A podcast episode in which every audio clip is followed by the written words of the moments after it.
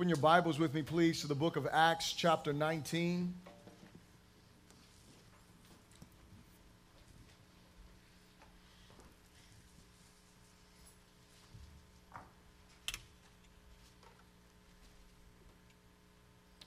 The book of Acts, chapter 19, and we'll begin reading in verse 1 to verse 10.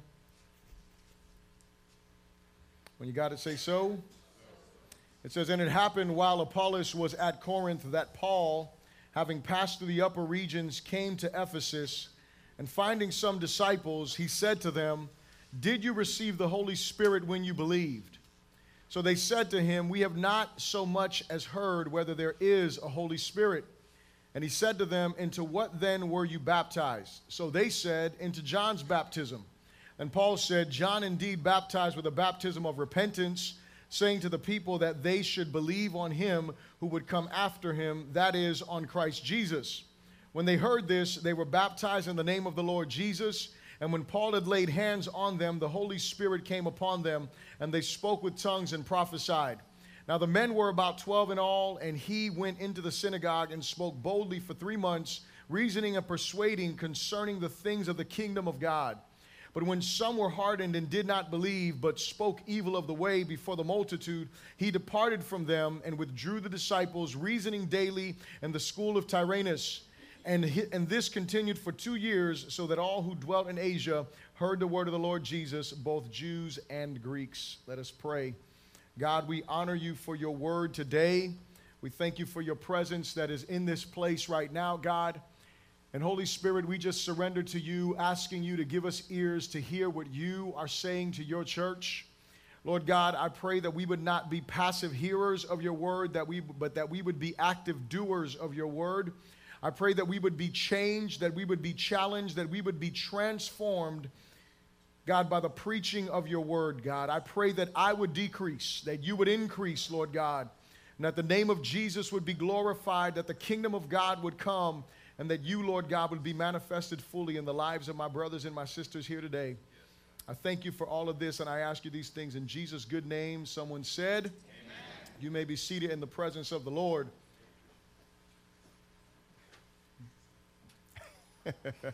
Glory to God. I was encouraged last week. How many of you were here last week? Raise your hand if you were here last week.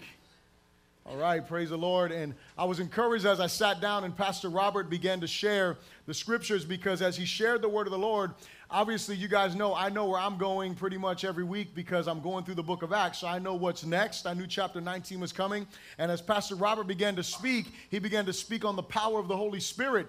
And I thought it was amazing because I realized that God must really, really want to do something. He must really want to do something in the lives of his people because he's going to repeat to you two weeks in a row, you need the Holy Ghost. Amen. Glory to God. We're going to go home now. No, I'm just kidding. Now, now, here's the thing. When, when, I, when I began to listen to him share and I, and I began reading the scriptures, I was like, God, this is awesome because we see the Apostle Paul having this encounter with these people in, in the place of Ephesus. And he, when he encounters these people, these people are called disciples. Say disciples. And as he calls them disciples, that word disciple, it means follower or someone who is a student of someone. And what we realize is that there is a person, when you go to chapter 18, you'll notice that Apollos is there. And the Bible says, if you remember, it says that Apollos was preaching and he was passionate, but he only had a partial knowledge of the fullness of the gospel. He only had the knowledge of the gospel that was up to the time of John the Baptist, which is where we find ourselves here with these particular believers. And, and what happens happens is what, what most people believe is that these guys were disciples of Apollos, and Apollos left them behind when he left Ephesus, and so they never got the full teaching of the scriptures. And so when Paul comes to Ephesus, he's on his third missionary trip. And as he's on this trip, we begin to be encountered with something that is so important, and it is the need of the power of the Holy Spirit.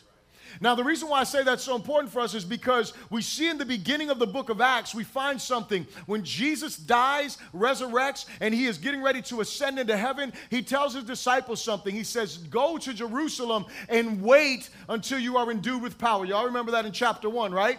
And then the Bible shows us that in chapter 2, they were in there and they were there for 10 days straight having prayer meetings, you know, three times a day, as was the custom of the Jewish people. And at the end of those 10 days, the day of Pentecost, the scripture says is it's 50 days after Jesus dies. The Bible says that when the day of Pentecost had fully come, that the Spirit of God comes down and fills these people with the power of the Spirit. Now, when you read this scripture here in chapter 19, we're about 20 years after that. So when you look at the timeline, this is around 20 years later. And it's funny because you would think that everybody who believes is filled with the Holy Ghost. And the truth of the matter is, it wasn't so. These people believed in the Jesus that was coming. These people believed in that because that's what John the Baptist was pointing to. But they needed something. And I believe the reason why God smacks chapter 19 right here in the book of Acts is so that way anybody who's reading through the book of Acts doesn't forget that this is about the acts of the Holy Spirit manifesting through the church and that we shouldn't be sleeping, sitting by idle like God is not doing anything. God wants us to be awakened and He wants to do something great great and powerful through us by the power of His Spirit. And so the question comes up to these disciples, and Paul says, Have you received the Holy Spirit? Now, you know, when I sat down, I thought about this. I said, Okay, you know, we can go one of two routes here. I can go ahead and I can assume a bunch of stuff, and I can say, Well, there's, you know, this reason or that reason. Or I can just look here at what the Bible says, and it says, Paul meets these disciples, he finds them, and the first thing out of his mouth is, Did you receive the Holy Ghost? Doesn't give us any reason. It doesn't say they were living in sin. It doesn't say they were acting foolish. It just says Paul comes out and he asks them, he says, Have you received the Holy Spirit?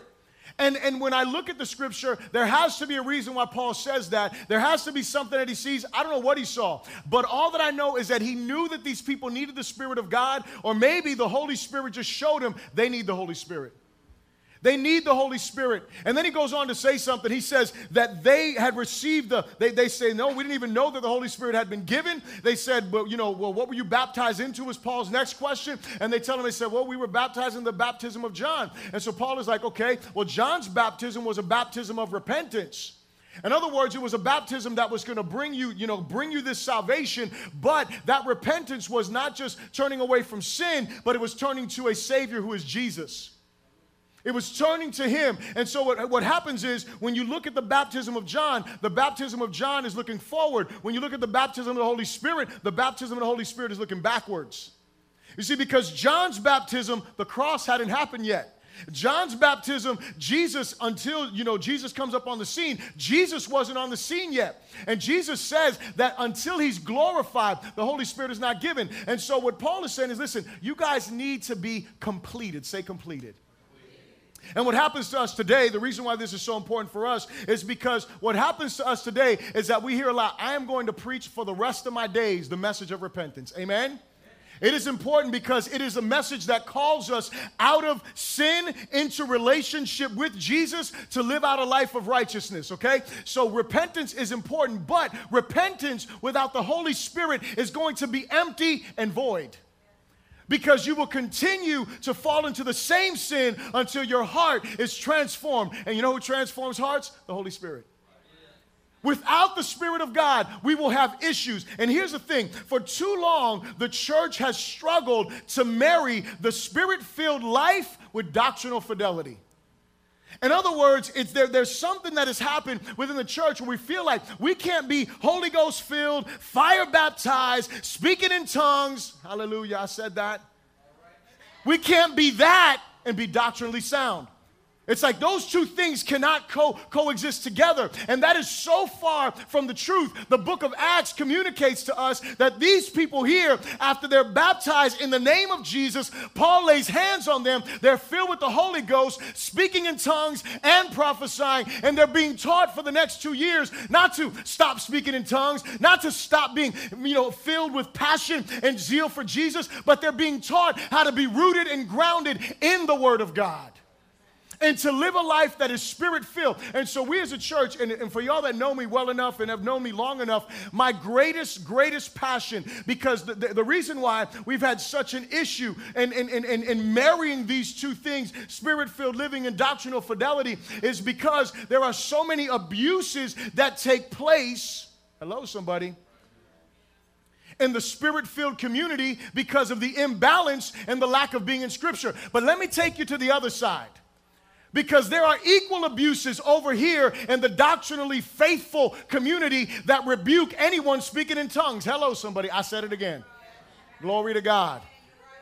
The reality is that we have to come to the place that we trust what the Bible says, and the Bible talks about the Spirit of God and Him being active and moving and part of the church today. And the Spirit of God does not contradict the Word of God. And so the only thing that needs to happen is this group over here that has abused the gifts of the Spirit needs to repent, looking at the scriptures, and this group over here that has rejected the gifts of the Spirit needs to repent, looking at the scriptures.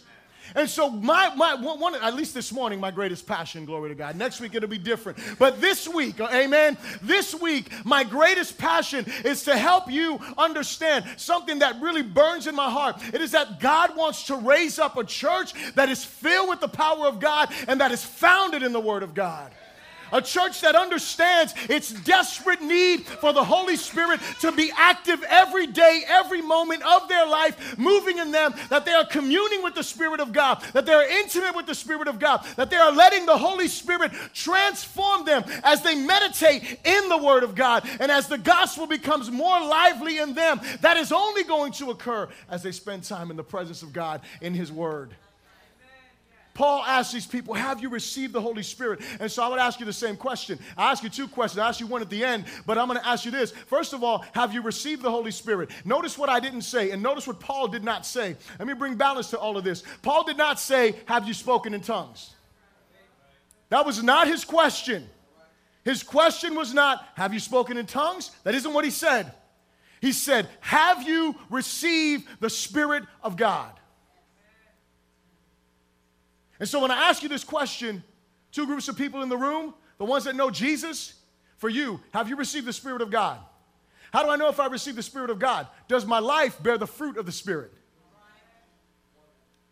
If I have not received the Spirit of God, my life will not bear the fruit of the Spirit. The other group of people in the room that don't know Jesus, I can answer the question for you. You haven't received the Spirit of God, but God wants you to receive His Spirit. God wants to fill you with His Spirit and transform your life. Not tomorrow, not next week, but today. The second question that I ask you is since for those of you that were here last week and you heard the message and you were called to walk in the power of the Holy Ghost, how has it been going the last seven days? Have you been walking in the power of the Holy Spirit? Have you found yourself really being transformed? Or did you hear just another good message last week? Did you hear just another good message that was really good, that was put together well, you know, had good points and, you know, all that stuff? But, but were you transformed by the power of the Holy Spirit? And if the answer is no, God is here today saying, son, daughter, I want to transform you.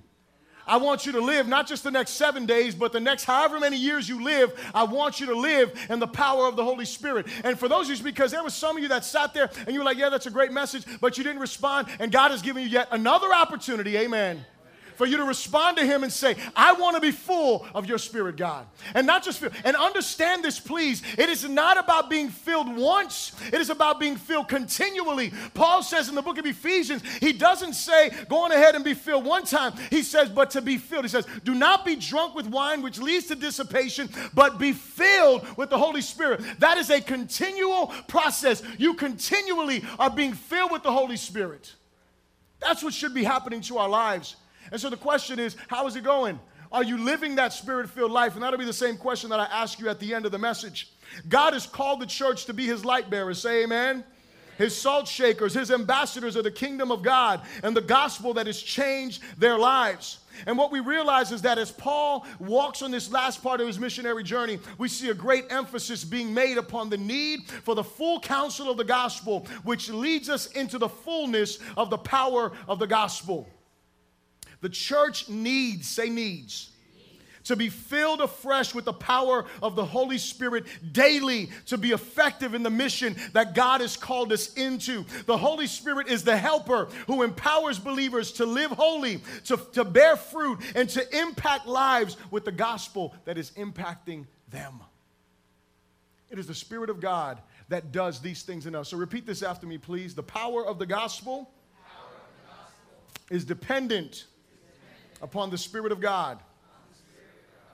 As I said earlier, when Paul encounters these believers here, he, or these disciples here, we assume that they were probably disciples of Apollos, and so they were they, they, they were needing the fullness of the instruction. And Paul makes it crystal clear, crystal clear. He doesn't, he, he doesn't bat an eye. He doesn't quite, he doesn't say, well, you know, maybe you're filled. He doesn't say that. He asks them, are you filled? Have you received the Holy Spirit? And he, get, and he lets them know that they need that ministry today. And so for us, the question for many of us is, do we receive the ministry of the Holy Spirit today? Do we receive the work of the Holy Spirit today? Christianity without the power of the Holy Spirit is simply another religion that makes promises it is unable to fulfill. Let me say that again. Christianity without the power of the Holy Spirit is simply another religion that makes promises it is unable to fulfill. When you look at the Bible, the Bible says, In the beginning, God created the heavens and the earth, and the earth was, was without form and void, without form and void. And it says, And the Spirit of God hovered above the waters. In the act of creation, the Spirit of God was there. The Spirit of God was necessary to bring about everything that God was going to speak and bring into existence. Without the Holy Spirit, the gospel doesn't penetrate lives. Without the Holy Spirit, the gospel doesn't change lives. Without the Spirit of God, the, the, we, we cannot see the power of God manifesting the way that God wants it to manifest.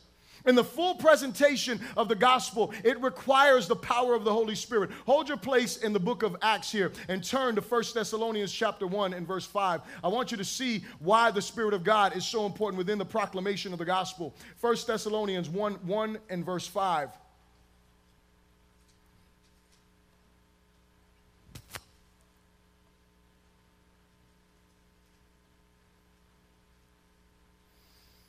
You got to say amen?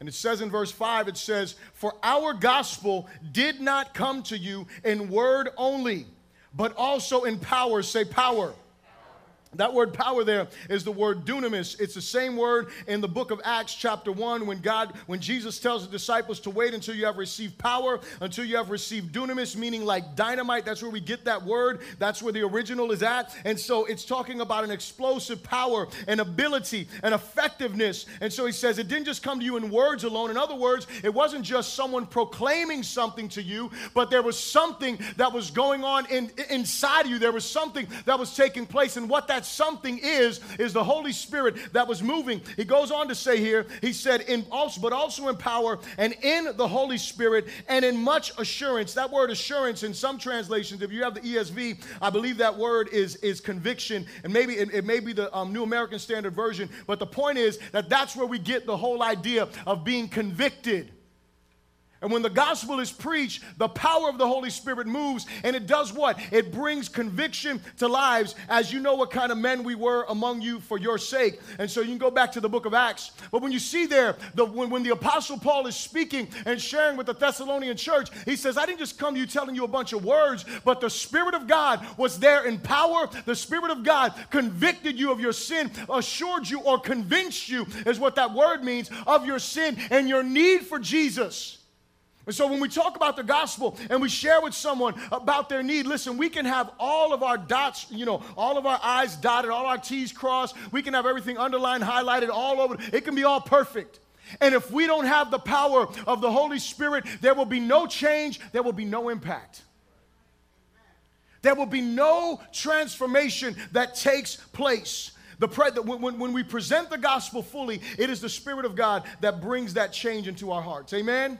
It is the Spirit of God that brings conviction. It is the Spirit of God that brings regeneration. It is, see, what, what happens is when we talk about the gospel, y'all know the gospel starts with God. He is holy, He is righteous. We are sinners separated from Him because of our sin, and we are eternally damned to be separated from Him because of our sin, because we are in, in direct violation of His commandments, of His holiness, of His character. The beauty of it is Jesus dies on the cross, and when He dies on the cross, He puts, He, he puts all of our sin on that cross, dies in our place, and then he dies, he ascends, and when he or resurrects, when he ascends, he sends the Holy Spirit. Because you know what? We talk a lot about a new identity that we have in Jesus, and we do have a new identity in Jesus because of the work of the cross. But you know who makes that clear to you? The Holy Ghost. It is the Spirit of God who Jesus, when he goes up to heaven, he, t- talks to the Father. The Father sends the Spirit to do what? To fill our lives, to keep us, to keep us walking with Jesus. To keep us convinced of the truth. If the Holy Spirit's not there, you know what we do? We begin to waver in our faith. You can always tell when someone is not walking with Jesus, when they're not walking with the Holy Spirit, when they're not having that communion, because what happens to them is, you know, sometimes they're up, sometimes they're down. Hello.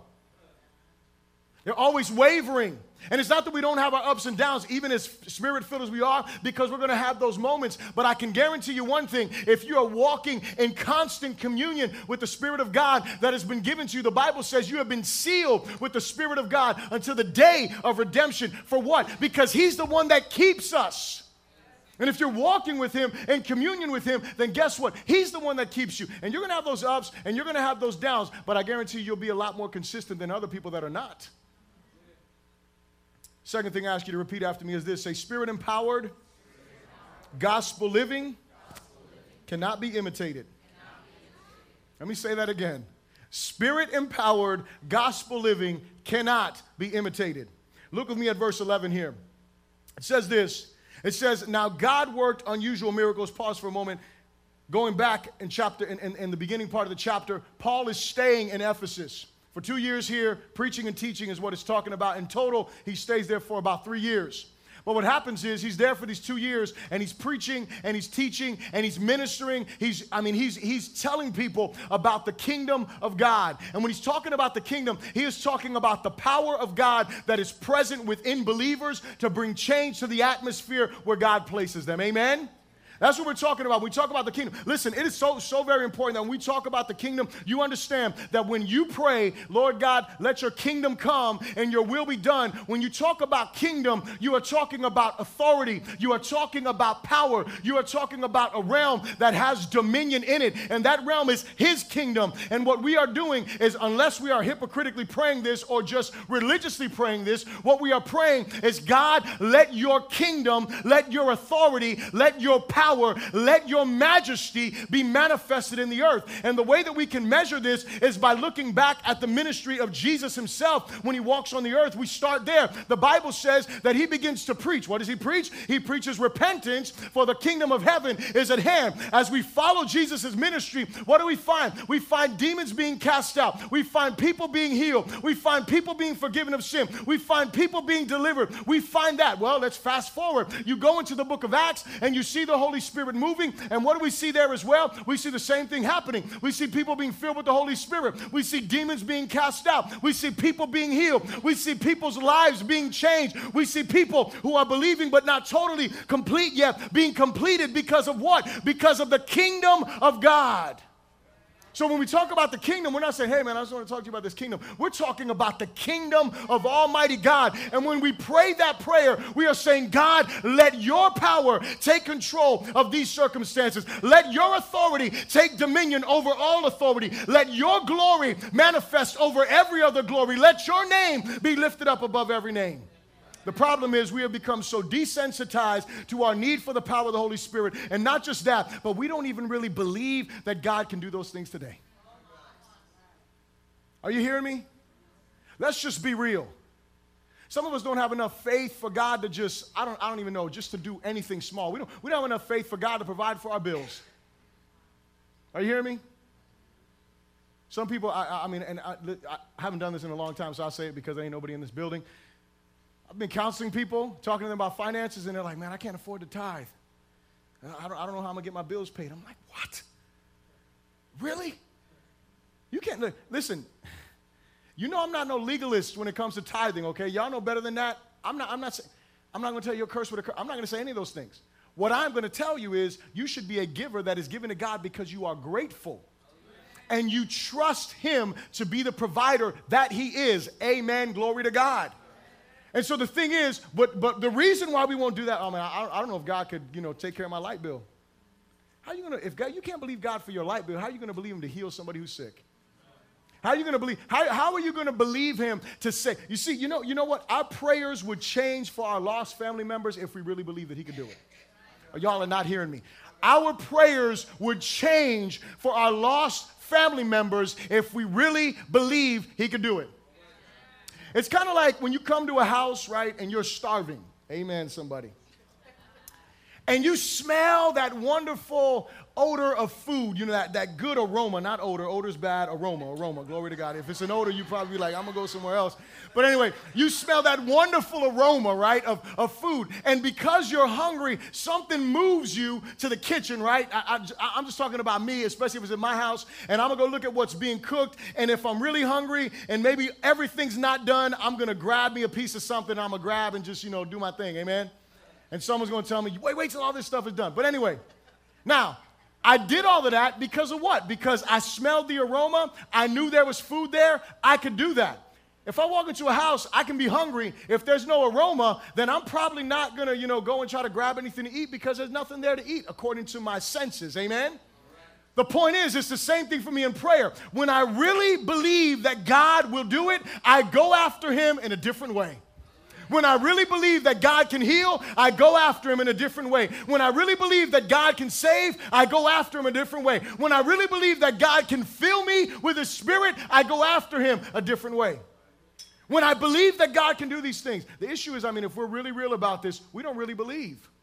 We don't really believe because we're not, because listen, we have been, and we don't even realize it. You see, you got all these fools, and I'm gonna call them fools. You got all these fools making jokes about the Bible, making jokes about Jesus. I heard, I, don't know who it was it I was talking to, I think it was Minister Juan. He was telling me, you said it was Jack Black, right? That did some Saturday Night Live thing, and he was imitating Jesus and about this whole issue of homosexuality, and he's over there talking about, well, I never said that was bad. I never said anything about That is the devil. And, and, and, you see, we sit there and we laugh, oh, Jack Black is so he ain't funny, he's a fool.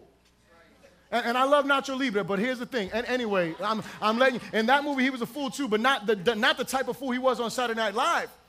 That's a different scenario. But you got people making jokes, not just making jokes. Then you got other people who talk bad about Christianity, and so you doubt your Christianity in and of itself. And then when you start talking about your Bible, how many people belittle and talk down about the scriptures? How are you going to walk in faith? The only way you're going to do that is by being filled with the power of the Holy Spirit.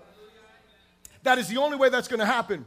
And so Paul is teaching in this in, in, Ephesus for these two years. He is refuting, he is reasoning, he is communicating the gospel of the kingdom. He's making sure that everybody in Asia, and it's not the Asia that we think about, it's the Asia of that time, which was a little bit further west. And so it's really modern day Turkey is the area that he's talking about, just to make some clarification there. And so in verse 11 it says, and we'll start reading together, it says, Now God worked unusual, say unusual, miracles by the hands of Paul so that even handkerchiefs or aprons were brought from his body to the sick, and the diseases left them. The evil spirits went out of them.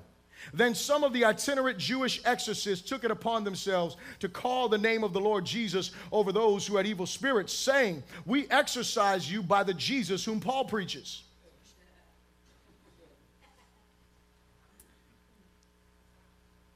Hallelujah.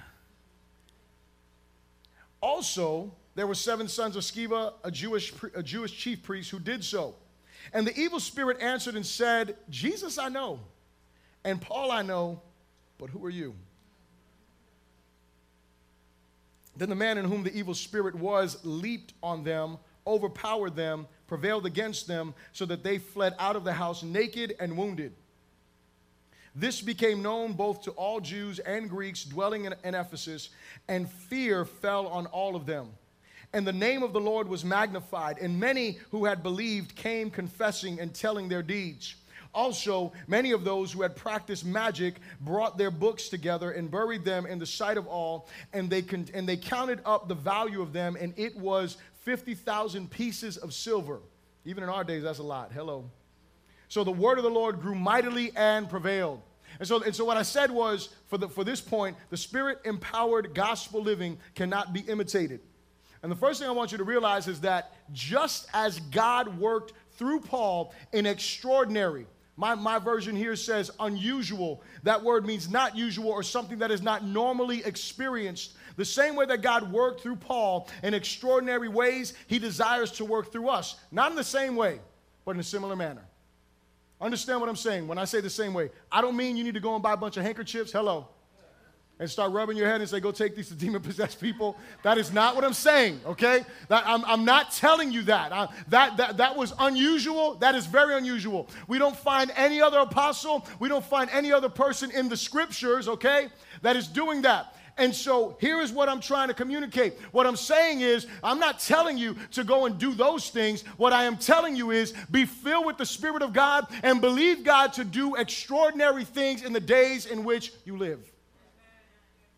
Believe God to be that person who really is. For the young people that are in this place, be, believe God that He can fill you and use you as a real light within your schools, that He can use you to really communicate the gospel, that while everyone else is following the wrong direction, He can use you in this day, in this hour, to bring real change to people's life. When you see someone who is sick, don't be afraid to pray for them. When you see someone who is hurting, don't be afraid to talk to them and communicate with them. When you see someone who is sinning, don't be afraid to confront them. Let the Spirit of God use you, not just the young people. How about the adults in the house? How about the adults? You know, we walk around life, we're so used to aspirin and Advil and Motrin and all this other stuff. We, we won't even pray for pain. We, we, we, we automatically, oh, I got something in my purse. Do you got something in your spirit? I'm just saying. I am just, listen, I walk around and I will have a, I don't even know if it's a migraine or not. I just know that it's an excruciating pain and I, it will take me forever to take something. I'm like, God, you got to heal me. You are the healer. I, I hate to take drugs, any kind of drugs, because I did it before. I don't want to do it ever again. Hello when it's unnecessary. The point of the matter is, what I mean, really, what do you what do you point people to when they're going through something? I mean, do you even think, man, maybe maybe I should pray for this person? Do, does that ever come to your mind? Or you just think, you know what I'm to do? I'm to bring it to the prayer meeting on Sunday so the real anointed people can pray for them. And then if they get healed, I will tell them, my prayer meeting prayed for you. That's why you're healed. That's what some of y'all might think. Listen, God wants to use us. He wants to use you. He doesn't want to just use the preachers and the pastors and the ministers. No, He wants to use every single one of us. There is no one that God. Why? Because of one thing. He wants to bring change to lives. That is why. Because you know what? The people that you encounter, most of them, unless you minister to them, we'll never see them unless you are used to minister the power of the Spirit of God into their lives, we will never see them because they're not going to get saved. They're not going to walk through the doors. And listen, I firmly and fully believe in the sovereignty of God, but I also firmly and fully believe in our responsibility and partnering with Him on the mission He's called us into. And what I know is that the Bible says, Paul says, How will they hear if no one preaches? And so while God is sovereign, He is waiting on preachers. And I'll take it to another place. He is waiting on people to believe Him when they read the scriptures. He is waiting on people to say, wait a second, this is the God of the Bible. He has not changed. He is the same yesterday, today, and forevermore. And He wants, He still has the same will to save. Hello. He still has the same will to fill with the power of His Spirit. He still has the same will to do those same things that He did in the Scripture. None of this has changed. See, the beauty of this, I told you this before. When you look at the book of Acts, the book of Acts shows us the church. It shows us the church age. Nothing, don't let anyone lie to you. Nothing has changed. The church is still waiting on Jesus to return. That means that God is still saving, God is still reviving, God is still healing. Listen, you may not see it in the United States because we are lazy Christians. And you know why we're lazy? Because we don't believe. Listen, let me, let me tell you, it's not about turning your alarm clock on, it's about letting your spirit be filled with the power and revelation of who God is. Because when that is going on inside of you, you don't even need an alarm clock. Hello. The Spirit of God is moving in your life. The Spirit of God is doing something. And so what happens is we're not willing to pay any kind of price because really, I'm real comfortable. The AC's blowing. Some of y'all a little warm. Some of y'all are cold. I don't know. I know I'm sweating, but anyway, it's all good. I'm preaching. The point of the matter is these chairs are comfortable. Everything is all good. The carpet's nice. Hallelujah. You know, we got some children's church stuff. Everything looks good. Wait a second. There are dying people that need the gospel. And see, I'm talking to us in here, but the church in general, that's how we are in the United States of America. We are just comfortable. Everything is good. Everything, but everything is not good. Everything is not good. We need a move of the Spirit of God. That's why the Spirit of God is speaking to us and trying to call us to repentance and humility and submission under God's will. What I told you in the beginning when we went through the book of Acts is don't look at Acts as just some history lesson. Don't look at Acts just something, oh, well, this is what happened, you know, a bunch of years ago, and this is really great for them and awesome. And, you know, we're in chapter 19, so we got like, you know, 10 more chapters left to go, and then we'll be done. If, if you're thinking like that, you have the wrong heart.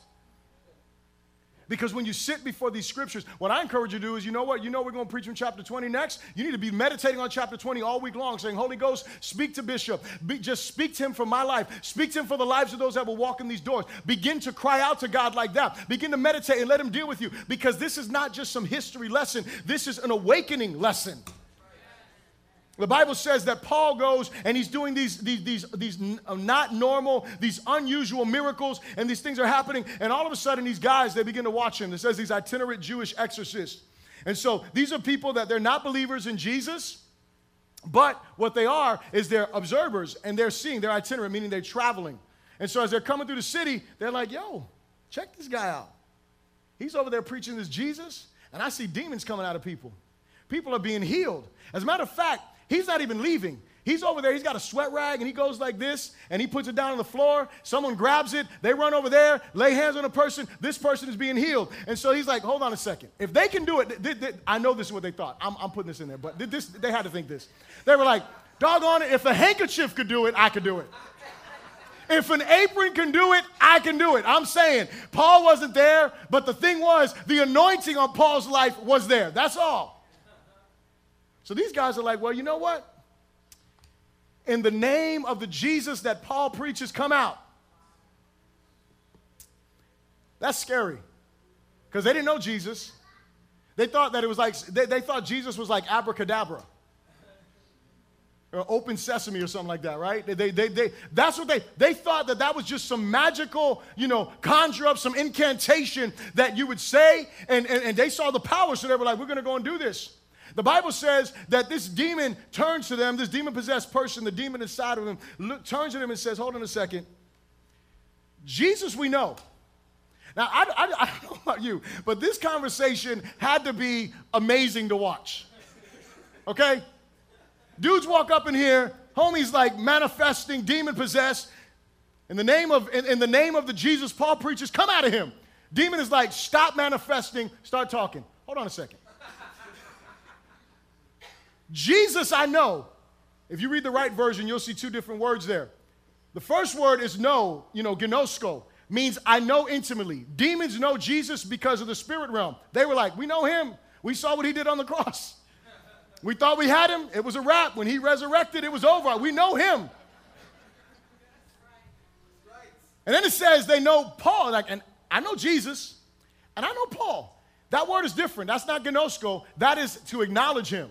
In other words, we know Jesus by experience, and whenever this guy Paul comes, we got to recognize him because Jesus is standing with him. Are you hearing me? He's covered in something. I don't know, but every time he comes, we got to go. So we know him. Who are you? Because we don't see no Jesus with you. We don't see nothing on you. As a matter of fact, I submit to you what the demon did was made them look in the natural like they looked in the spirit naked and wounded. The wound was they needed salvation. They were naked because they weren't covered in the power of the Holy Spirit. And so all he did was he was like, hold on a second, we know Jesus, we know Paul, you we don't know, so we're gonna let you know what we see. One demon jumped on seven dudes. Now, listen, I don't know if you've ever seen like a fight. I'm just saying, but seven guys against one? That is that, that that's like Jackie Chan stuff, you know. I mean, just uh, you know, Jet Li. I'm sorry, you know, like Jet Li, Bruce, like some Lee. Glory to God. That's someone like that. That's not just the norm. And most of the time, that's on movies. But the point is, seven dudes were in there trying to cast out this demon with some kind of spell. Listen, you cannot imitate spirit filled living. You are either filled with the Spirit or you are not. But here's the thing as we walk in the Spirit, the Bible says we're to walk in the Spirit, and what happens? We put to death our flesh. As we pray in the Spirit, the Bible tells all of the church, say all of the church, the ones that are spirit filled, the ones who deny it, he tells all the church in the same Bible to pray in the Spirit. What do we do there? We put to death the confusion in our hearts. As we pray in the Spirit, we connect with God Almighty. It's not about speaking in tongues, it's about praying under the inspiration and power of the Holy Spirit. That's what it is to pray in the Spirit. And so, what we do is we put to death that confusion. And in the book of First John tells us that we are to abide in the anointing of God, which is the Spirit of God, who leads us into all truth, which is the Word of God. And as we get into the scriptures, what we do is we put to death all of our doubts. And then we begin to experience the power of the Spirit of God. And what's the point of experiencing the power of the Spirit of God? So we can feel good about ourselves? No. It's the way we can confront the darkness of our days in the power of the Holy Spirit and bring change to lives. Because when the power of God is manifesting through us, the kingdom of God is manifesting with us. And as the kingdom of God manifests with us, it changes the lives of those who are bound by the kingdom of darkness. Listen, Pastor Robert said he, he, t- he told you a little bit last week about the, the one time I only had one experience like this with, the, with, with a, a young man who was demon possessed. And I'll tell you the story really quickly. What happened was, this young man, he was very much involved in witchcraft and in the occult. And it was when we first started youth ministry, and the, the, the youth pastor at that time, he was, he was, he was um, a couple of months doing it, and he was giving an analogy. And in the analogy, he, he had um, somebody was bound in chains and this person was bound in chains over here, and he had that person standing there, and then he came over here and he said, This is Jesus. That's you. You're bound in sin, you're bound in lust, you're bound in idolatry, you're bound in bitterness, you're bound in unforgiveness, and that might be someone in this place. You're bound in all of these different things. Jesus is over here calling you to himself. And as you respond to Jesus, and as the person began to walk towards Jesus, the chains began to fall off the person. And what they were saying was, as you begin to come to Jesus, liber- liberty begins to take place, liberation begins to take place. As that was happening, there was that young man was sitting in the back. And as that was taking place, I mean, you felt the Holy Spirit fill that room. And the young man gets up and walks out of the, out of the church in our old building. He goes outside. The youth pastor's wife walks out behind him. I was sitting in the sanctuary the whole time. Youth pastor's wife walks out out of, out of the building, and when she, she, goes outside, obviously I didn't see any of this. Nobody saw this except her. She said this young man was being thrown up violently against the wall. And she, you know, she, she knew what it was. He, you know, he, he was deep into witchcraft, and he, what, he, what had happened was he had just recently committed his life to Christ. And what, what, what he did, he had some rings on, and he took all of those rings off, and those were all dedicated to Satanism. And so this young man, bound by this, this um, the pastor's wife was able to get him to walk inside. Walks inside, and then she tells me and the person who was going to be the next youth pastor. Um, tells him, listen, um, he was out there, told him what was happening. So we took him into a room that was probably about the size of my office. And we took him to the room. We were sitting in the middle of the room. And as we started talking to him about what was going on, something happened that we said the name of Jesus. And homeboy shot from the chair to the door. Like, like something, it was something, picked him up and threw him. Praise God, the door was closed, so he couldn't run anywhere. And so we prayed against that demonic stronghold for about, I would say, I don't know, probably like 30 minutes that we were there. And we prayed every time, because, you know, one thing about demonic stuff is that the person, the person who is going through this has to be actively involved. You can't just be like, you know, passively, you know, whatever. No, they need to be rebuking because demons don't just enter your life because they just felt like it. You have to open the door for the enemy to enter into your life. It's not like, oh, well, you know, I'm just you know, sitting here and all of a sudden a demon jumped in. That ain't, that's not how that happens. Like I'm walking down the block and all of a sudden I got demon possessed. No, you are going to have to have some real situation. And so what happens is every time that we get him to a point of consciousness, because he's like drooling. I mean, it, it was a crazy scenario, um, and as as and he kept on like blacking out. And so every time we get into a point of consciousness, we're trying to get him to say, "In the name of Jesus." And every time he would go in there, he would go into convulsing. And finally, at one moment, we prayed, rebuked, and then all of a sudden, this peace just came over him.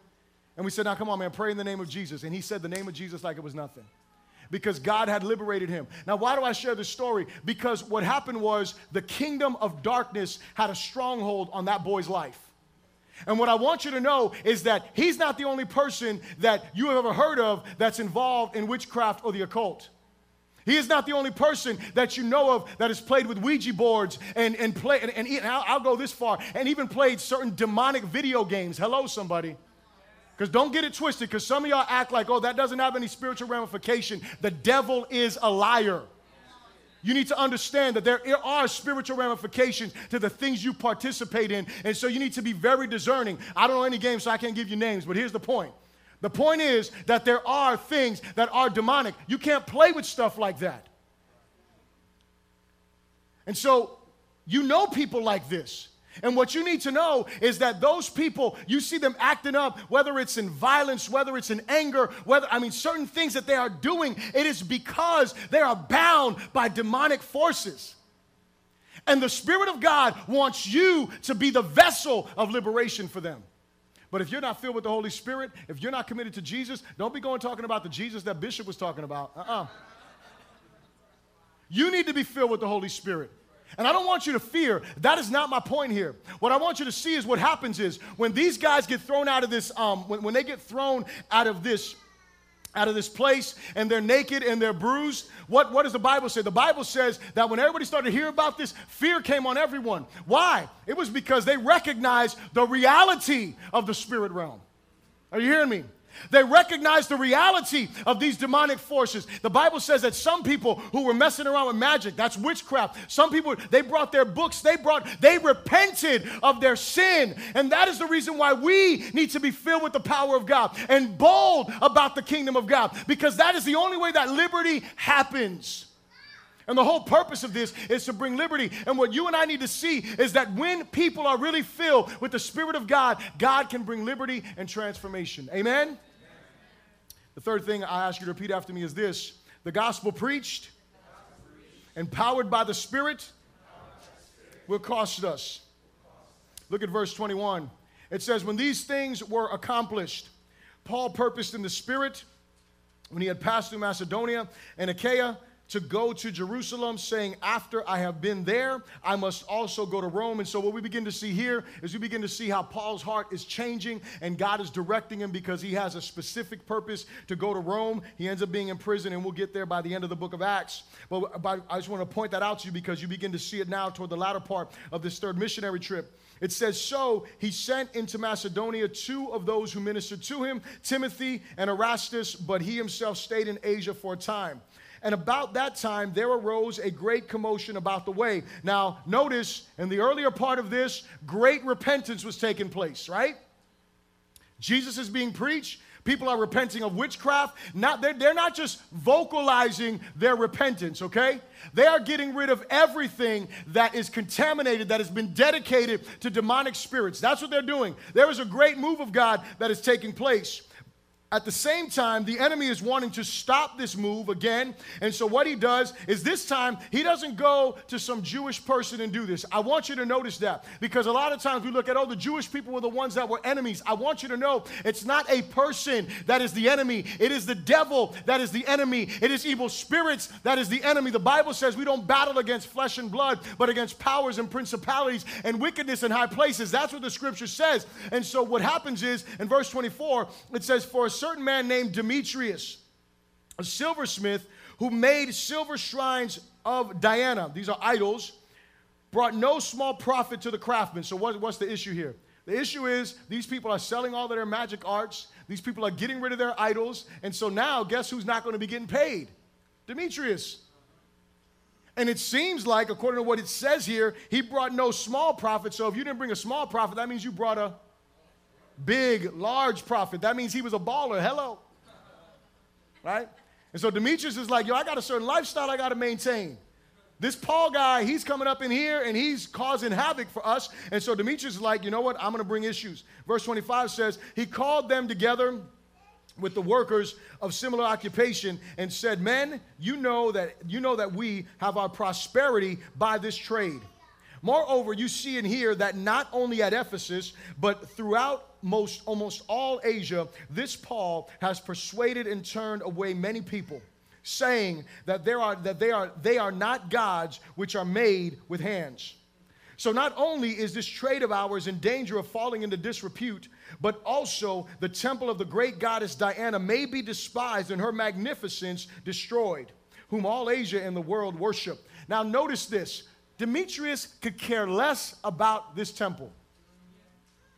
Demetrius cares about one thing his pocket. That's all he cares about. That temple right here, this one. That's the only temple he's worried about. He's not worried about anything else. He's concerned about himself, but he's trying to manipulate the crowd, which is what the enemy does. And now in verse 28, it says, Now when they heard this, they were full of wrath and cried out, saying, Great is Diana of the Ephesians. Now, these are the same people who just turned in all of their witchcraft books. Hello. These are the same people that are over there saying, you know what, we don't need to be idolaters and all this. These are the same people. Now they're saying, Great is the goddess Diana, bringing confusion into what the enemy does.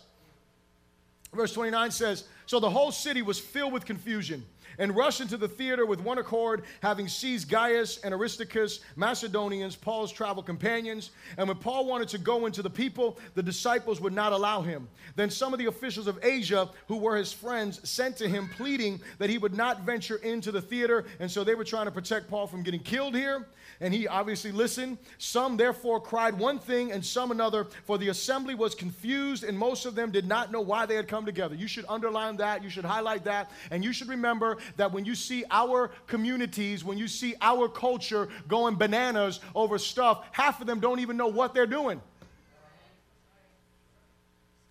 Half of them don't even know what is going on. They, they, they're, they're clueless.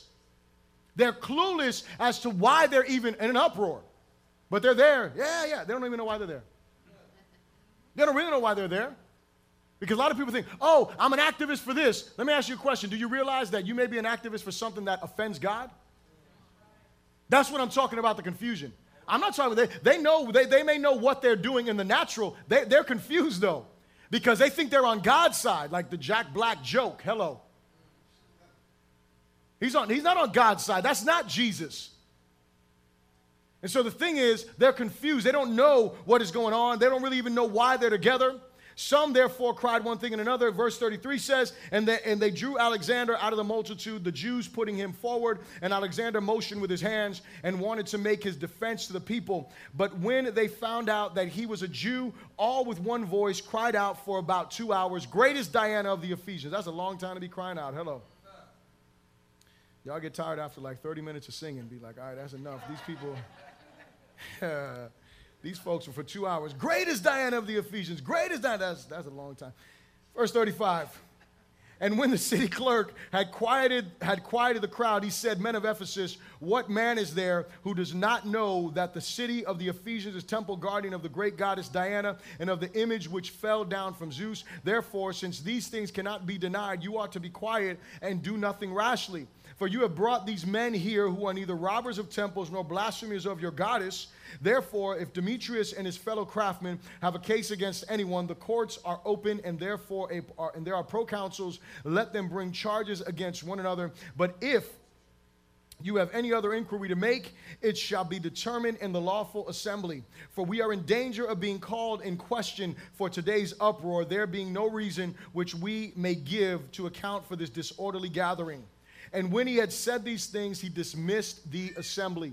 And so Demetrius heard the gospel. How do I know that Demetrius heard the gospel? Because Demetrius made a great presentation. He said, These people who say that gods that are made with hands are not gods, that's gospel preaching. That's him hearing the truth that you cannot serve Jesus and these idols at the same time that there is one true God, and that one true God is the one that you must give total reverence, total honor, and submission to. And so when Demetrius hears this, notice what I said the gospel preached, empowered by the Spirit, will cost us. He knew it well enough to know the difference between false and true gods. And when he saw the people repenting of idolatry and witchcraft, he had a choice. He had a choice close up shop, worship God, or keep the shop open and worship mammon or money. That was his choice. And what did he do? He said, You know what? I'm not going to pay the price of what God is calling me to pay. I'm not going to pay the price that the gospel calls me to. I'm not going to do that. So, you know what? Not only am I not going to get saved, not, not only am I not going to experience the benefits of heaven, I'm not going to experience the power of the Holy Spirit in my life.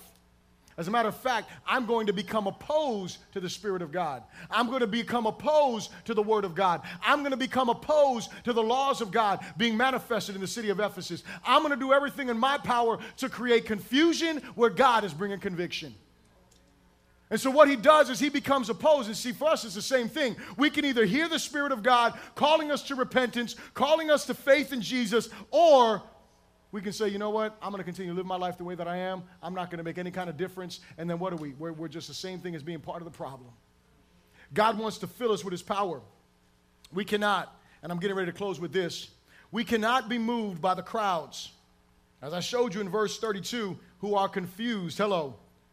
We can't be moved as they are. We cannot be moved by what they are moved by. Listen, when I sit down, and you can ask that, you can ask the other pastors in this church, when we sit down and we talk about our connect groups and we talk about our conversations, whenever we have discussion, whenever we have question, whenever they bring up things that may happen, you know, questions that come up in a connect group, there is one place that I tell them you need to send everyone. You need to send all of them back to the Bible. And when you have an opinion, bring the scripture with your opinion. If your opinion does not align with Scripture, your opinion does not hold weight. Did you hear what I said?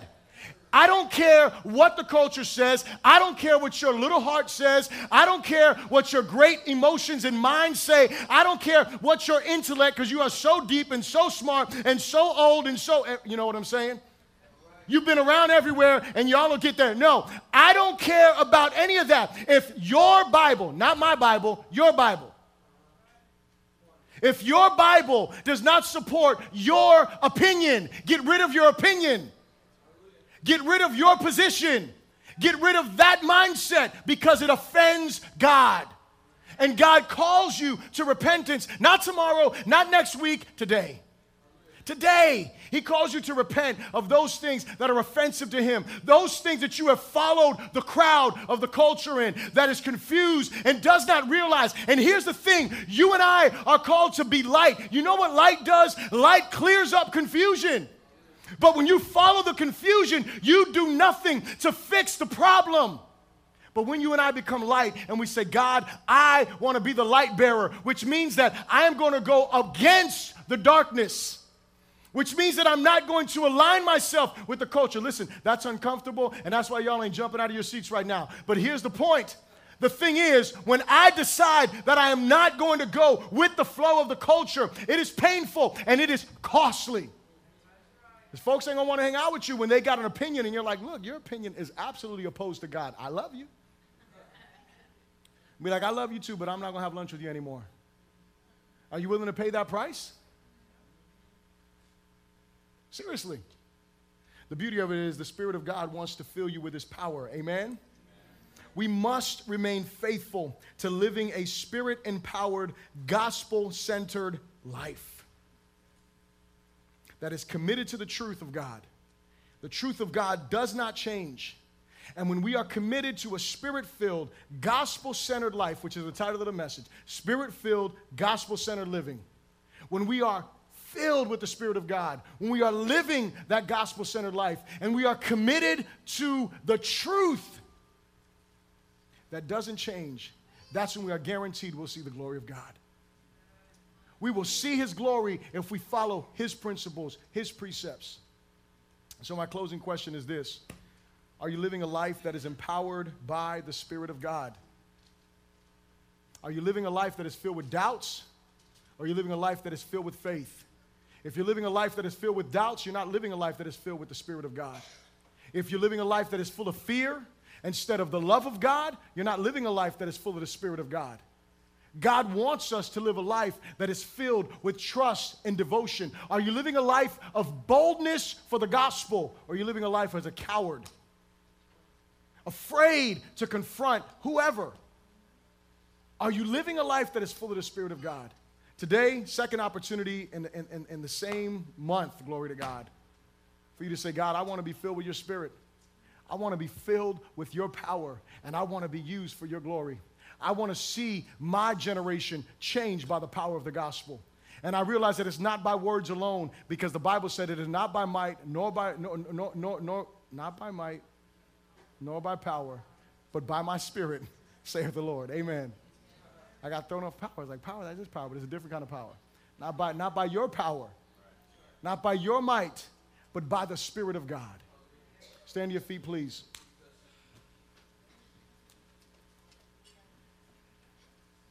Hallelujah, Jesus.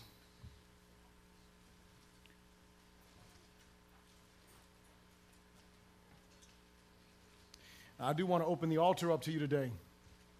You say, God, maybe you said, you know what, Lord, I heard this message last week that stirred me. I heard this message this week that confirmed. Or maybe I heard this message this week, and Lord, I just, I want to acknowledge I want to be filled with your spirit, God. I want to be full of your spirit, not just today, but I want to be full of your spirit every day of my life. And maybe you need to repent of sin. Maybe you need to humble yourself before God, but I just open the altar to you here for us to pray for you. You know if the Holy Spirit has been dealing with you during this preaching, and so don't wait for someone to touch you on the shoulder. Just come, come forward and let us pray with you today. Hallelujah, God. Hallelujah, Jesus. Hallelujah, Lord. Thank you, God. Thank you, God. You are great and you are greatly to be praised. You are great and you are greatly to be praised, God. You are great and you are greatly to be praised, God. You are great, Lord Jesus. God, we honor you in this place. God, we honor you in this place. Come on, begin to pray in this place. Come on, begin to cry out to God in this place. Begin to call upon the name of Jesus. Hallelujah, Jesus. Hallelujah, Jesus. Hallelujah, God. Hallelujah, Lord. I'm going to ask the pastors to come forward, please, and the ministers to come forward. I want us to pray with the people that are on this altar.